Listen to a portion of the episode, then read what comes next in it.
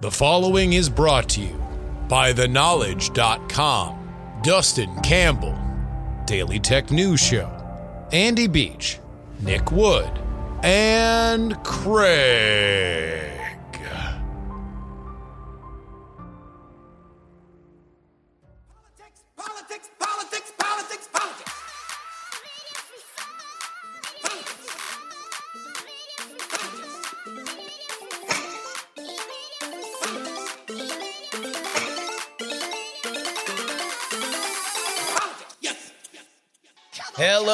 Welcome everybody to the Politics, Politics, Politics Extra for uh, September 16th, 2021. It's your old pal Justin Robert Young joining you here in the capital of the great state of Texas, Austin.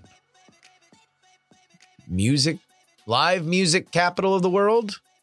Is that it? Not Music City. That's Nashville. Sorry, still getting used to these southern nomenclatures. Uh, and joining you uh, for free because it's PX Free Week. So you are enjoying. This is going to be the last of the things that normally live behind the paywall, and yet will go out to all of you. So it is good to be speaking with a wider and larger audience. If you enjoy this, having an extra episode in your life, then head on over to takepoliticsseriously.com and sign up at the $3 level. But uh, we got a lot to talk about here. Uh, Biden getting active in Congress. Can he indeed be the Joe Manchin whisperer? Or is he, you know, like useless? I, I don't want to be mean. Like, I don't want to be, be aggressive, right? But you know, so far, uh, COVID leadership, not exactly what was uh, advertised. Foreign policy, uh, you know, uh, the right move, maybe done the wrong way, at least according to some folks. Uh, flare ups on the border. The thing that you know he can do well is get things through Congress. That's what he was very good at as a senator. It's what he really, really worked hard behind the scenes on when it came to Obama. So it's got some ambitious stuff, and things are starting to pile up there in Congress. Can Joe Biden do it? We at least know that he's beginning to flex on him. New book by former FDA Commissioner Scott Gottlieb has some pretty harsh criticism for the CDC in their COVID reaction and a suggestion of how we could best go forward when it comes to future pandemics. And I got a question here because there was an article in Politico today that just blew my mind. Who's trying to kill TikTok? Because somebody's trying to kill TikTok. We'll get into that in a second because this story is crazy to me. Bird.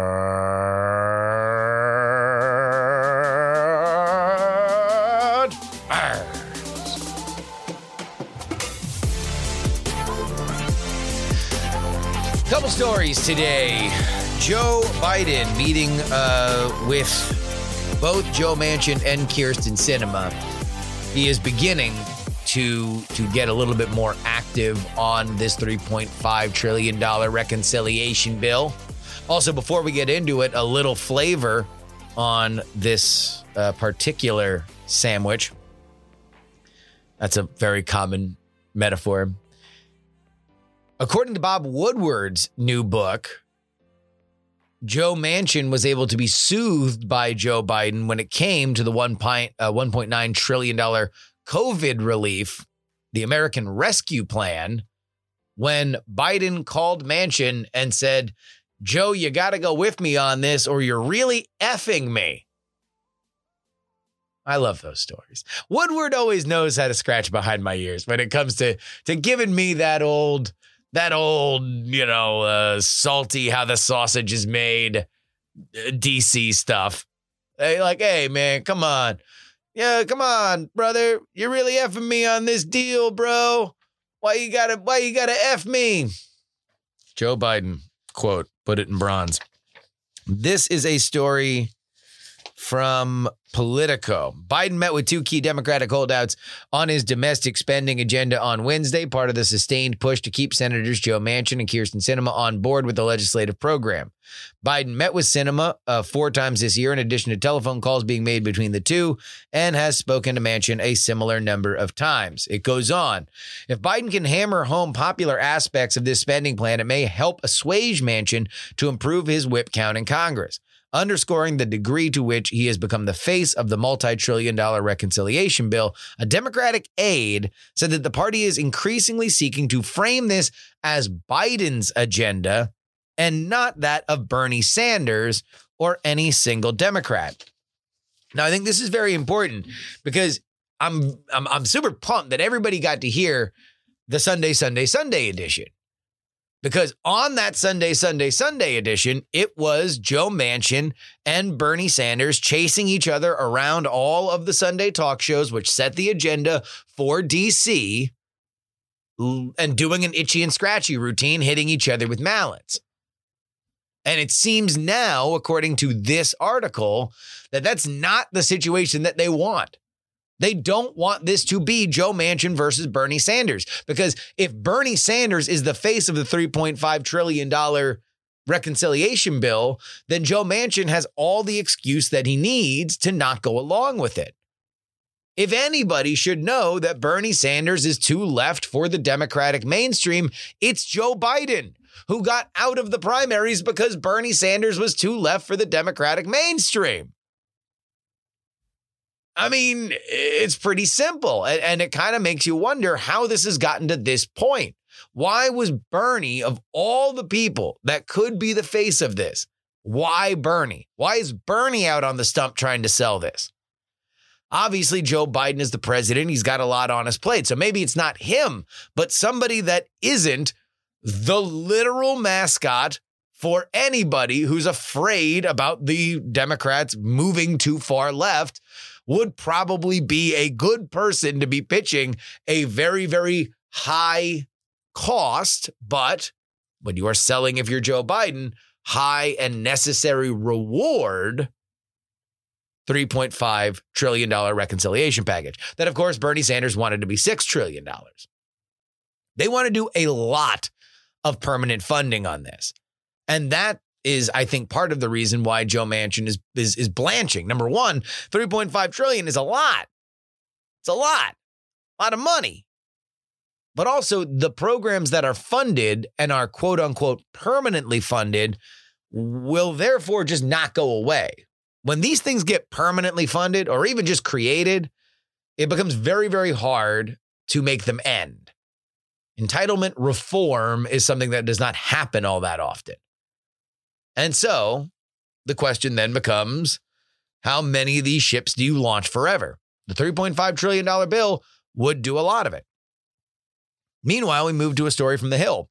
Manchin just isn't any senator. The chairman of the Energy and Natural Resources Committee is tasked with drafting some of the clean energy and climate provisions, including a clean energy payment program that would offer incentives to transition the nation to clean energy. Democratic senators who viewed the program as a priority have been trying to win over Manchin. The House bill includes the clean energy program, but Manchin has been cagey about his own plans. I'm not going to negotiate this in the press, says Manchin. A reminder that Joe Manchin is the Democratic senator from West Virginia. That, my friends, is coal country the the fact that the man who is very very very much an outspoken advocate and about as far uh, as as you get uh, in terms of an outspoken advocate for coal energy as you do in the modern Rep- or Democratic Party is the one who is going to be figuring out how much money businesses and citizens get if they change their lives to to be more energy efficient and clean energy efficient is yet another weird quirk amongst this entire situation. Meanwhile, let's get back to the Biden of it all, because if he's now in the business of twisting arms and offering both carrots and sticks, well, you know he's got some reason to do so. Biden's approval rating continues to slide. Two more polls that put him underwater. His Real Clear Politics average now sitting at negative 4.6. That's not so good, Al.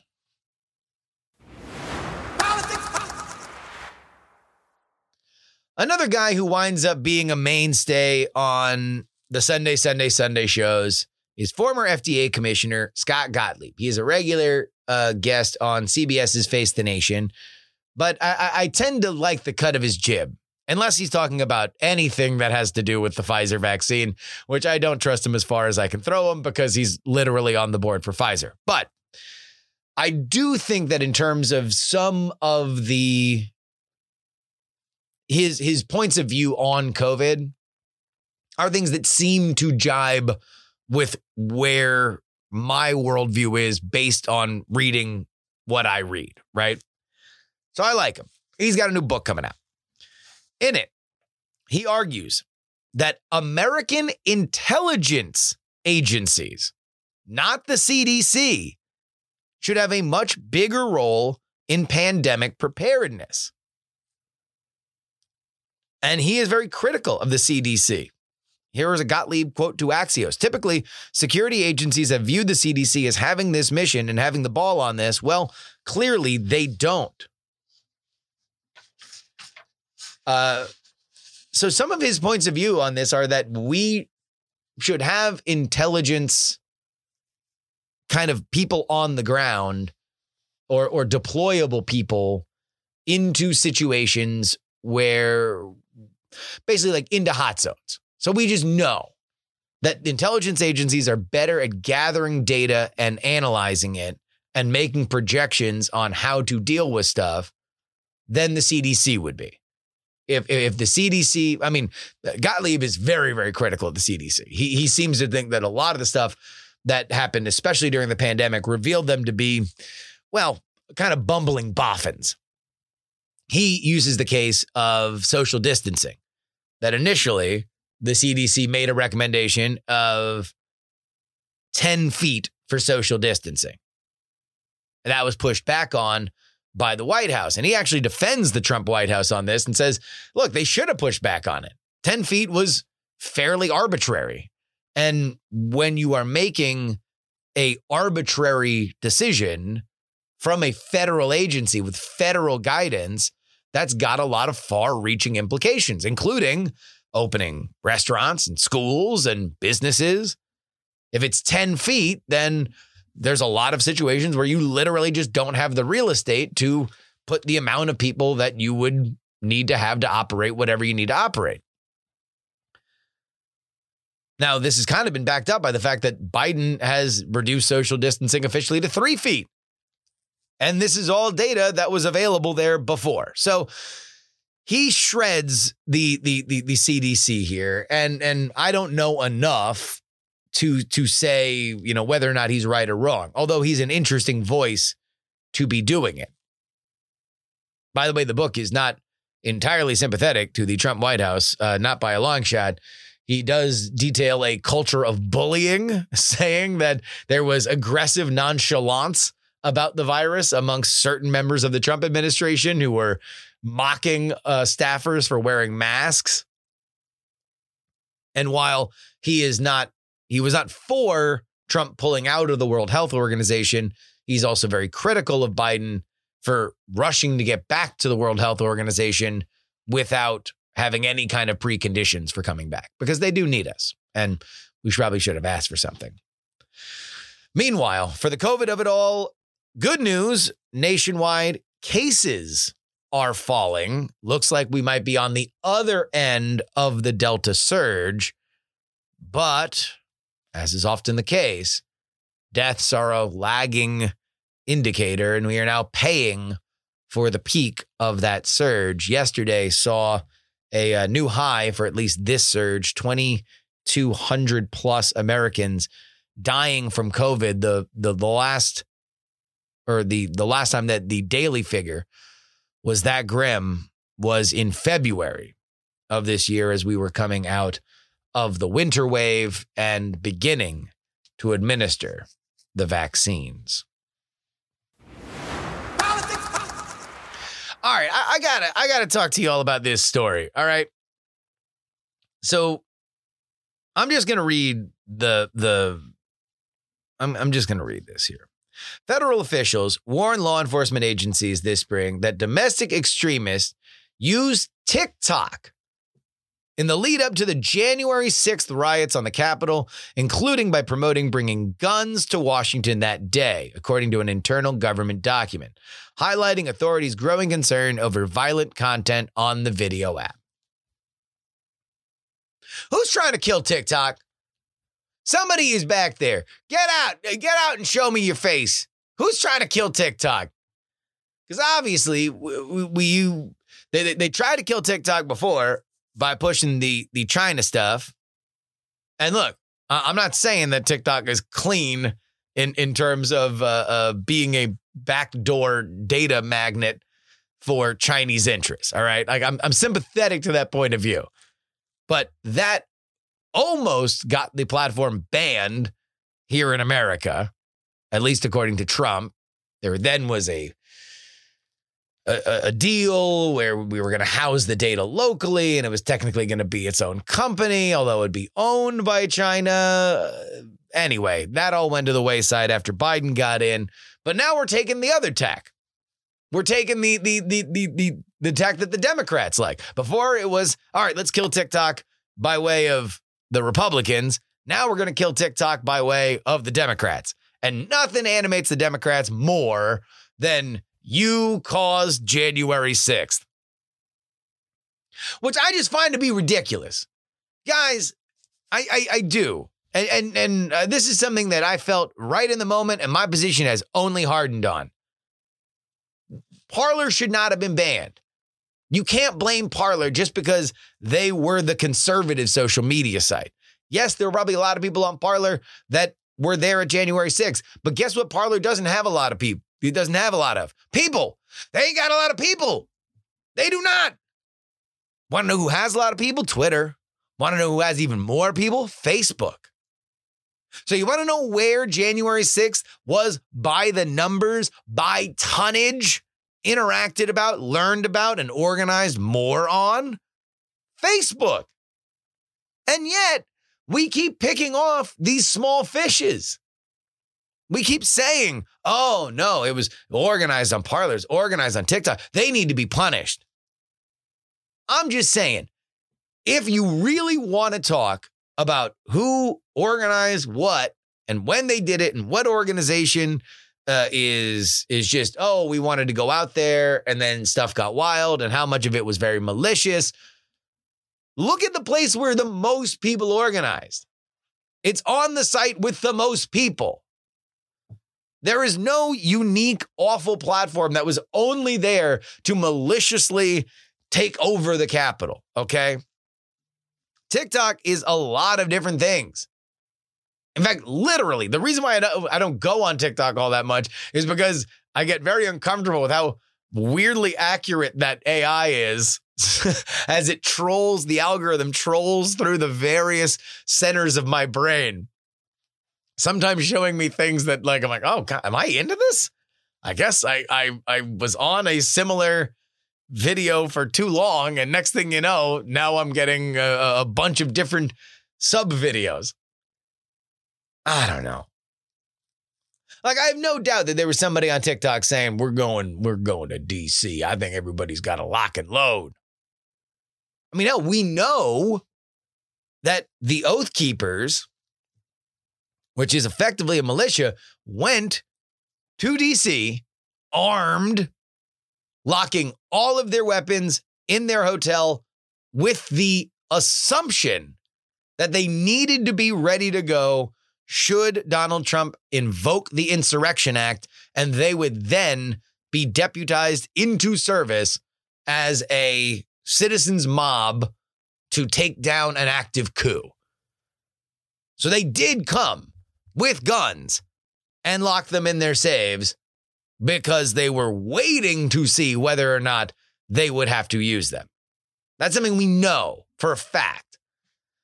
So, like, I, don't know. I read this story and that was my immediate thought. Who's trying to kill TikTok? Because now we're, we're out. Sorry, Republicans. Republicans, you are useless in trying to kill TikTok. So somebody is trying to push this with the Democrats because this is in a, a report that was written in April, and now it's in the hands of reporters from Politico. How and why?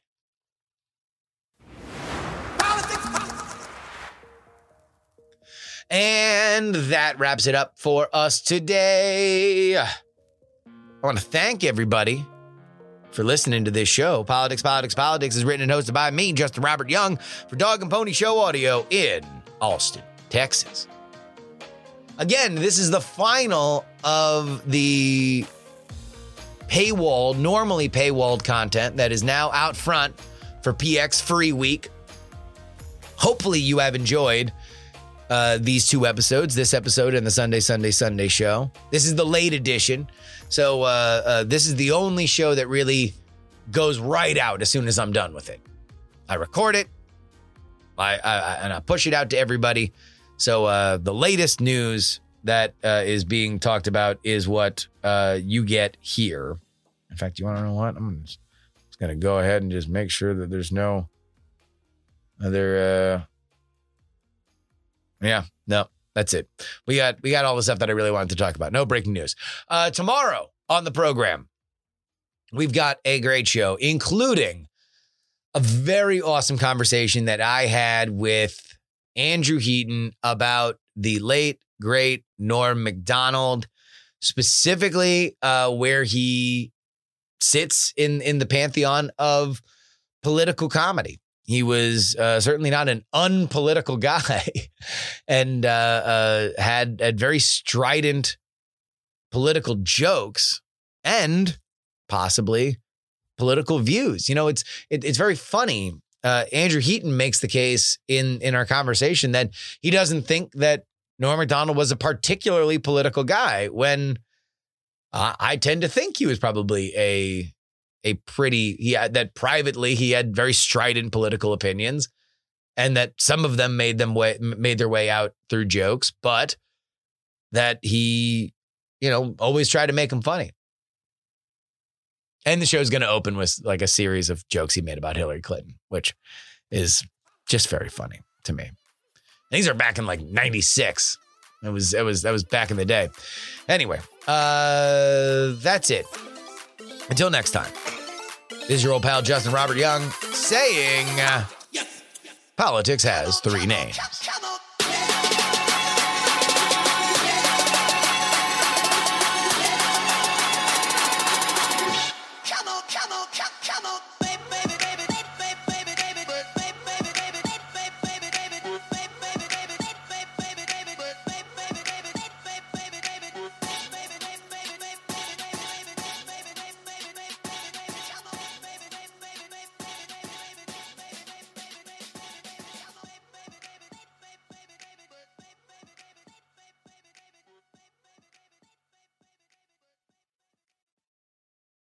Diamond Club hopes you have enjoyed this program. Dog and Pony Show Audio.